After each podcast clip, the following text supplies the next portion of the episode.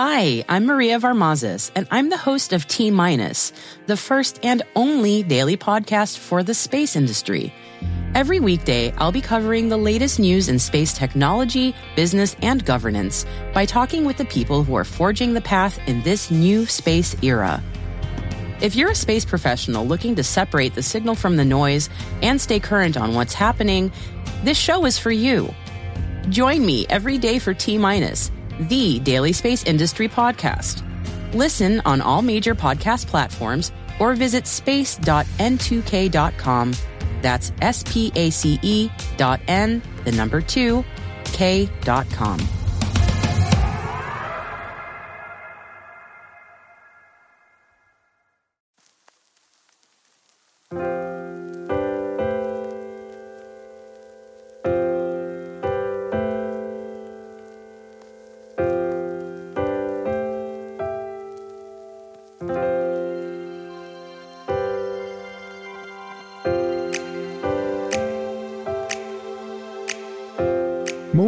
Muito bom dia, boa tarde, boa noite, queridos ouvintes. Meu nome é Sérgio Sacani, sou editor do blog Space Today e você está ouvindo mais uma edição do podcast Horizonte de Eventos.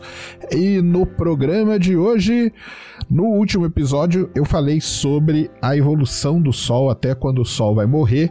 E lá naquele, naquele episódio, ouça aí, volte aí, ouça, eu falei de um tal de diagrama Hertzsprung-Russell. E hoje eu vou explicar o que é esse diagrama para vocês. Então aqui mais um podcast aí, vamos dizer assim, educacional de astronomia para vocês. Combinado? Então, chegou a hora da ciência invadir o seu cérebro.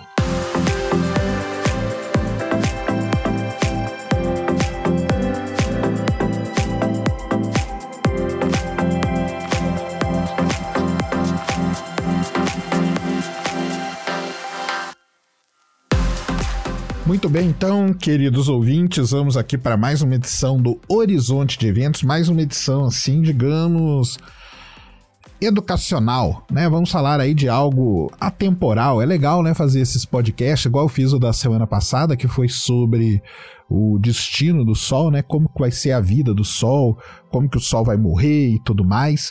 E hoje eu vou falar de algo aqui muito interessante, a ferramenta talvez aí mais importante que os astrônomos têm à disposição para estudar a evolução, a vida das estrelas. Se você um dia olhar para um céu assim estrelado, longe de uma cidade, né? Você vai ver as estrelas brilhando e cobrindo todo o tecido do céu. É muito legal isso se você já foi para um lugar que não tem poluição urbana, poluição luminosa nenhuma. Você olha, parece que tem um tecido e as estrelas ali pontilhando. Com o tempo vai passando, seu olho vai acostumando com aquele brilho todo, chega uma hora que você começa a perceber algo muito interessante, que existem estrelas que brilham com cores diferentes. Tem estrelas mais avermelhadas, mais alaranjadas, mais pro azul. Então, isso as estrelas têm cores diferentes. E aí veio uma pergunta à mente dos astrônomos: por que você tem estrelas com cores diferentes. No início do século XX, dois astrônomos, de forma independente, acabaram recomeçando um trabalho original que foi feito lá nos anos 1800 para tentar entender esse lance da cor das estrelas. Primeiro, foi o astrônomo dinamarquês baseado em Leiden, chamado Einar Hertzsprung, e o segundo foi o astrônomo norte-americano Henry Norris Russell, que trabalhava em Princeton. O Hertzsprung publicou seu artigo em 1911 e o Russell publicou dois anos depois. Esse, podemos dizer, foi o ápice aí de se acessar as categorias espectrais conhecidas com a temperatura superficial estimada da estrela e com a medida da sua luminosidade. O resultado de tudo isso é o que a gente conhece como diagrama HR ou o famoso diagrama Hertzsprung-Russell. Nele, você coloca ali as estrelas, que vão desde as supergigantes até as anãs brancas, embora esse termo anã branca nem era conhecido na época. e você coloca ali a temperatura, a luminosidade, e com isso você tem toda a evolução estelar exposta nesse gráfico. Existe uma faixa muito importante nesse diagrama que corta ele da parte superior esquerda até a parte inferior direita e que recebeu o nome de sequência principal. Em breve, foi possível arranjar as estrelas de acordo com a sua idade e as suas posições com relação à sequência principal. A sequência principal é onde a maior parte das estrelas são encontradas, com alta luminosidade e alta temperatura superficial. Elas estão na parte superior esquerda do diagrama e com baixa luminosidade e baixa temperatura superficial, elas são encontradas na porção inferior direita do diagrama. Pesquisas posteriores acabaram mostrando que as estrelas que estão na sequência principal estão convertendo, na verdade, hidrogênio e hélio dentro dos seus núcleos. E aí você volta no episódio anterior que eu conto essa história toda aí da fusão nuclear que acontece dentro de estrelas como o Sol. À medida que, à medida que as estrelas vão ficando velhas, elas desenvolvem, se desenvolvem para fora da sequência principal. Então, quando o hidrogênio é depletado e a temperatura no núcleo aumenta, elas começam então a fundir hélio. Tanto Hertzsprung como Russell propuseram que o nosso Sol era uma estrela típica amarela da sequência principal, que está aproximadamente na metade da sua vida. Trabalhando através do espectro e usando uma nova classificação na época proposta pelo Harvard College, o diagrama HR estabeleceu uma base para a classificação das estrelas. Ele se tornou, a partir de então, o diagrama mais importante do, da astrofísica estelar, como a gente conhece. Só que, para isso, isso começar a, a se, ser desenvolvido, a gente precisou ter uma classificação de estrelas e precisou estudar o espectro dela. Então nós vamos ver como que a história do diagrama HR, o diagrama Hertzsprung-Russell, realmente começou.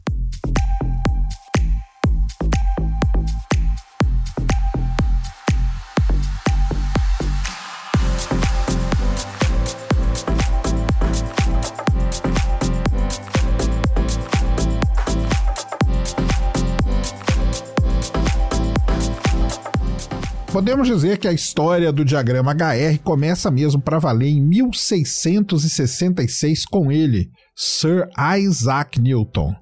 Usando um prisma, o Newton voltou sua atenção para o Sol e descobriu que a luz branca era, na verdade, feita de cores do espectro. Observações feitas por astrônomos que vieram depois confirmaram que as estrelas também tinham um intervalo igual de cores espectrais, mas as estrelas podiam ser tanto únicas como binárias, orbitando um centro de gravidade comum, o que acabava afetando a luz e o espectro. No caso do nosso Sol, outro cara muito importante para a astronomia, o Sir William Herschel, descobriu a radiação infravermelha em março de 1800. Através da refração da luz do Sol, ele descobriu que o calor existia fora da luz visível. Esse é um dos experimentos mais interessantes que já foi feito na história da astronomia, porque ele projetava o prisma e ele colocava em cada, em cada cor que era projetada em cima da mesa, ele colocava um termômetro. O problema é que quando acabava as cores e ele colocava o termômetro aonde o prisma estava projetando, ele, o termômetro ainda sentia o calor, ou seja, existia alguma radiação ali. Foi assim que ele acabou descobrindo a radiação infravermelha. É uma história muito bonita, a história do William Herschel. Ele também mostrou que as mudanças na temperatura correspondem a uma determinada cor específica. Em 1802, William Hyde Wollaston descobriu sete linhas escuras no espectro do Sol que abriram então o debate sobre a composição química da nossa estrela. Até 1802 não era conversado nada sobre a composição química do Sol.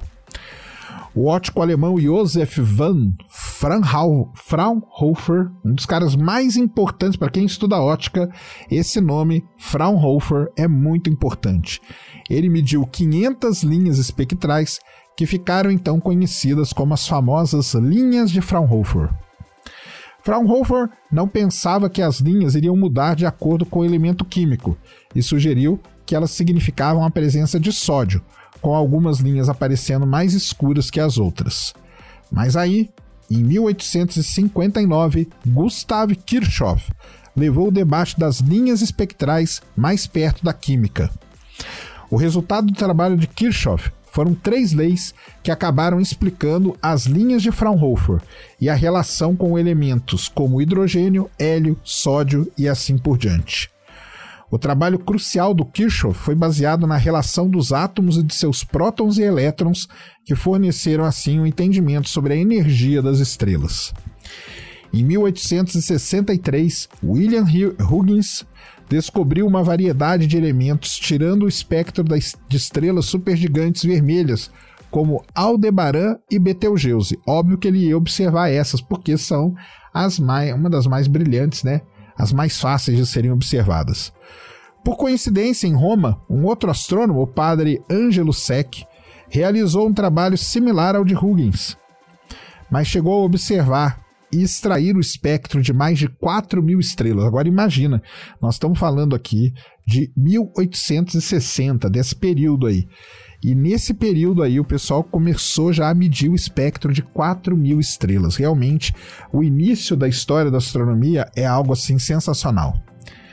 De acordo com os registros, Sec é considerado o primeiro astrônomo a classificar as estrelas de acordo com a sua quantidade de luz.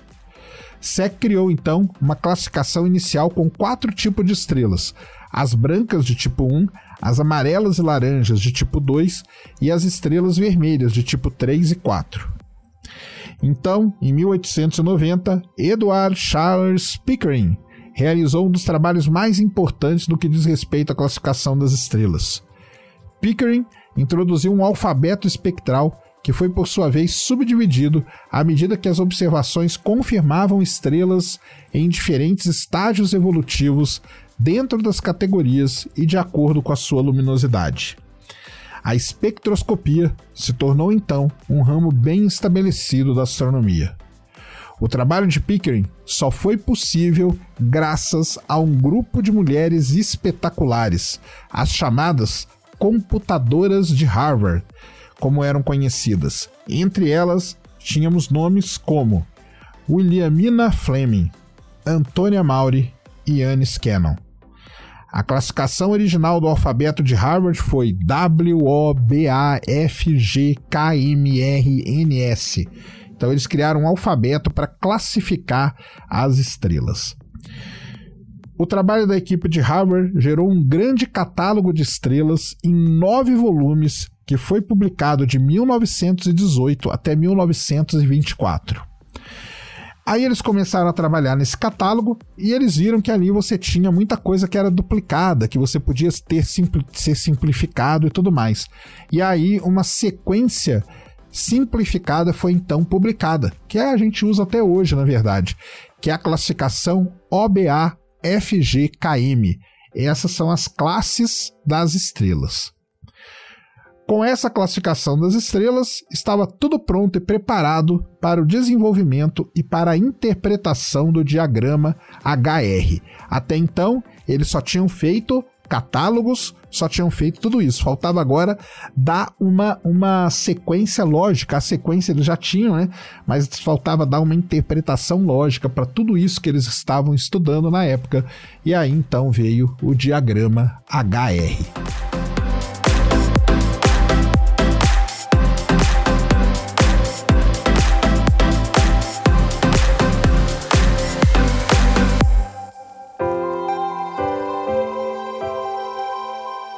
A primeira interpretação do diagrama HR sugeriu que uma estrela começava sua vida como uma gigante vermelha, progredindo através de uma série de mudanças composicionais até se estabelecer na sequência principal e depois terminar a sua vida como uma anã. A todo momento, a estrela estaria crescendo, ficando madura e então encolhendo em tamanho à medida que a idade avançava do mesmo jeito que acontece com a vida dos organismos na Terra. Esse modelo foi proposto inicialmente por Norman Lockyer em 1890. Ele sugeriu que uma estrela poderia expelir seu gás e a sua poeira no espaço, como podia ser vista na nebulosa de Orion, e isso poderia ser combinado para formar uma esfera de gás. Com o aumento da temperatura interna todo o tempo, uma nova estrela se formaria, talvez uma gigante vermelha. Contudo, o Hertzsprung e o Russell perceberam que a luminosidade era a chave para tudo isso, bem como a energia detectada através das observações espectroscópicas. E então o diagrama começou a tomar forma. Russell tinha um certo receio de tentar ajustar um modelo da evolução das estrelas e da sua passagem de gigante vermelha para a sequência principal. Ele foi determinado para relacionar as noções de energia atômica do ponto de vista de Lockery, mas a teoria não funcionou quando Russell percebeu que um próton e um elétron poderiam não se destruir e então não teriam influência em levar a estrela para a sequência principal, que era o que o diagrama HR fazia. Essas complexidades todas levaram outras pesquisas sobre o assunto, mas o trabalho revolucionário do Edwin Hubble, por exemplo, estava 10 anos na frente ainda. Então, nós estamos falando aqui muito antes do Hubble fazer todo o trabalho que ele fez com estrelas variáveis, com galáxias e tudo mais. Nós estamos aqui falando de algo que aconteceu 10 anos antes, para você ter uma ideia de como esse diagrama de Hertzsprung-Russell é muito importante. O diagrama HR ele apresentou, no mínimo, a primeira clara ilustração das estrelas da sequência principal, levando em consideração o espectro e a luminosidade. Foi nos anos 1920 e 1930 que os modelos de evolução estelar foram reconhecidos juntamente com o diagrama HR.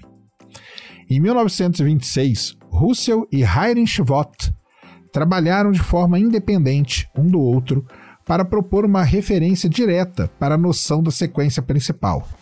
Eles propuseram o seguinte: a estrutura da estrela em equilíbrio térmico e hidrostático com todas as energias derivadas das reações nucleares é unicamente determinada pela sua massa e pela distribuição dos elementos químicos no seu interior.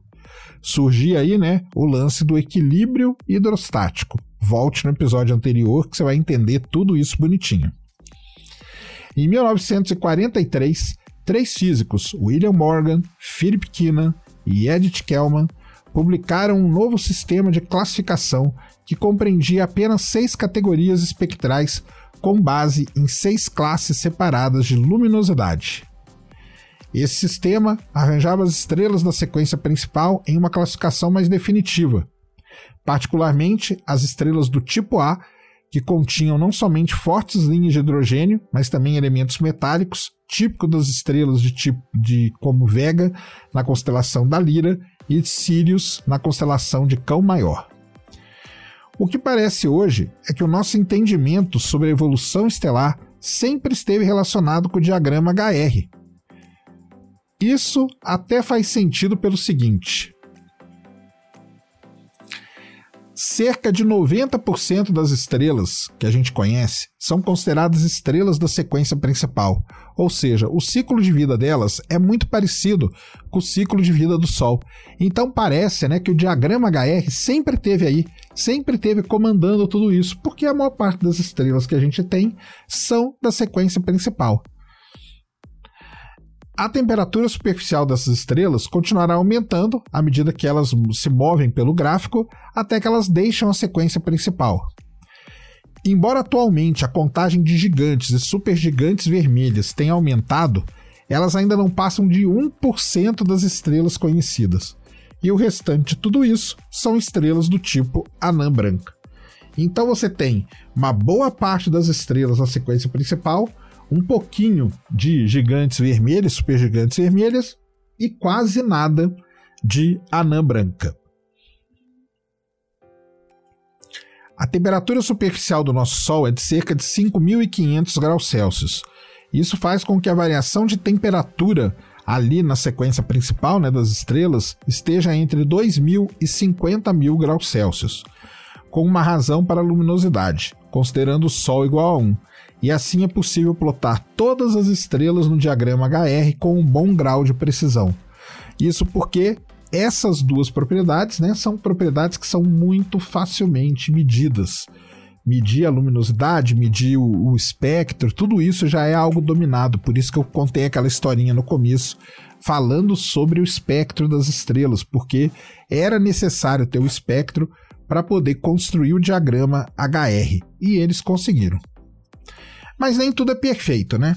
Algumas estrelas, a gente sabe, elas terminam suas vidas explodindo como supernovas, o que pode trazer, né? Algumas podem se transformar em estrelas de nêutrons, outras em buracos negros. E aí, como que fica o diagrama HR? Bem, aí a gente tem que falar algo muito importante. O diagrama HR ele só lida com a luminosidade de estrelas que aparecem no espectro da luz visível. Ou seja, ele ignora estrelas e objetos que sejam detectáveis em outros comprimentos de onda. Então não vem me falar de um buraco negro que eu não vejo ele na luz visível, ele não está no diagrama HR. E aí fica uma grande questão, né? O que, como que ficaria o diagrama HR se a gente levasse em consideração estrelas que explodem como supernovas ou que se transformam em estrelas de nêutrons ou em buracos negros? Será que teria alguma mudança? Fica aí uma ideia aí para quem um dia quiser fazer um diagrama HR que não esteja baseado, na luz visível. E os criadores do diagrama? O que aconteceram com eles depois? Vamos contar aqui uma breve história sobre que se passou depois com o Hetzpung e com o Russell.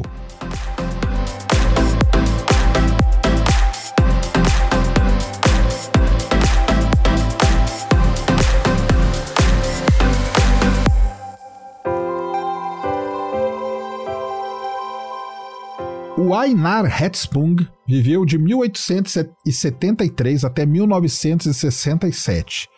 Ele dedicou sua vida à astronomia estelar e fez centenas de observações, muitas delas fotográficas de sistemas binários. Embora Hertzsprung seja lembrado pelo, por conta né, do diagrama HR, ele também calculou a distância até a pequena nuvem de Magalhães usando a técnica desenvolvida por Henrietta Leavitt de usar as variáveis cefeidas.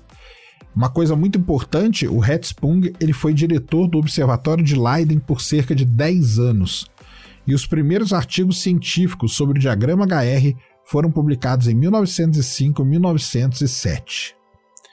Já o Henry Norris Russell, nosso querido Russell, viveu de 1877 a 1957 e o seu trabalho astronômico principal foi o de encontrar a relação entre as distâncias estelares, os tipos espectrais e a luminosidade, usando para isso imagens fotográficas. O trabalho pioneiro de Russell com relação às estrelas binárias levou a teorias sobre como determinar a, a órbita dessas estrelas eclipsantes, por exemplo. Russell também foi um cara muito importante. Ele se transformou em diretor do Observatório de Princeton, Princeton e ficou ali por 35 anos. E o seu trabalho, que levou ao diagrama HR, começou em 1902, quando ele trabalhou junto com Arthur Hinks para confirmar a distância de estrelas conhecidas. Russell e Hinks descobriram irregularidades de acordo com, com as diferentes observações em luminosidade. O teorema de, desenvolvido por ele em 1926 é dedicado ao seu trabalho que complementou o trabalho feito por Heinrich Vogt.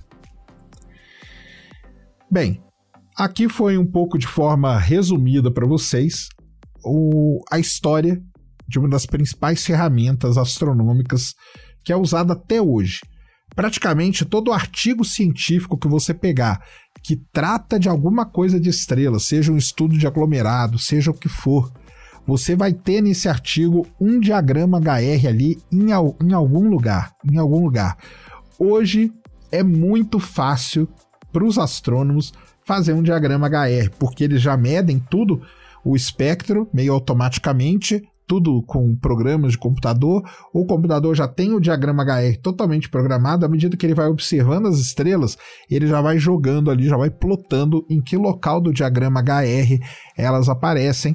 E aí o diagrama hoje, no comecinho, ele só tinha o Sol como referência.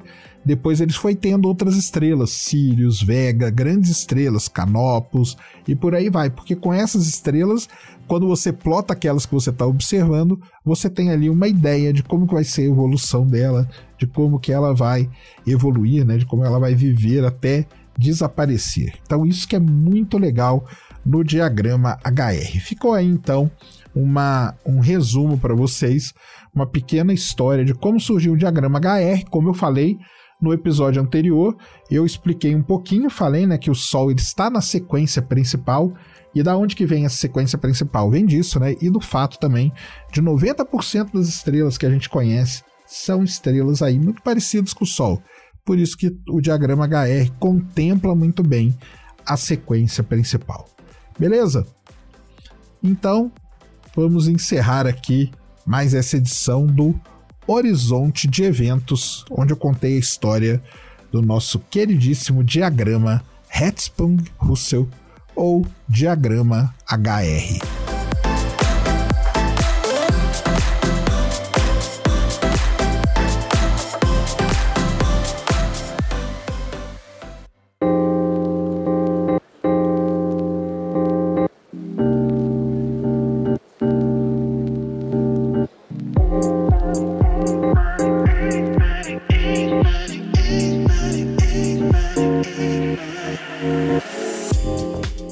Muito bem, queridos ouvintes. Essa foi mais uma edição do podcast Horizonte de Eventos. Eu espero de coração que todos tenham gostado.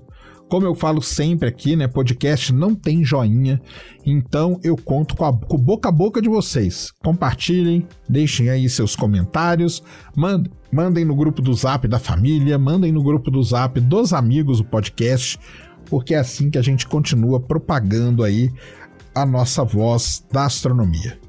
Mais uma vez, gostaria de agradecer a paciência de vocês, a atenção e ao tempo dispensado para ouvir a voz da ciência.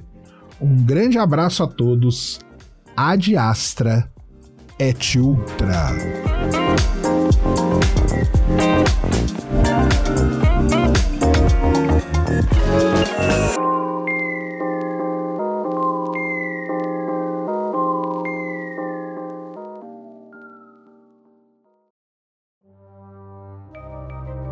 Este programa foi produzido por Mentes Deviantes.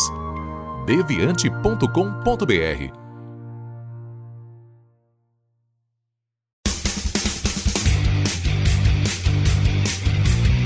Cortes, edição de podcast.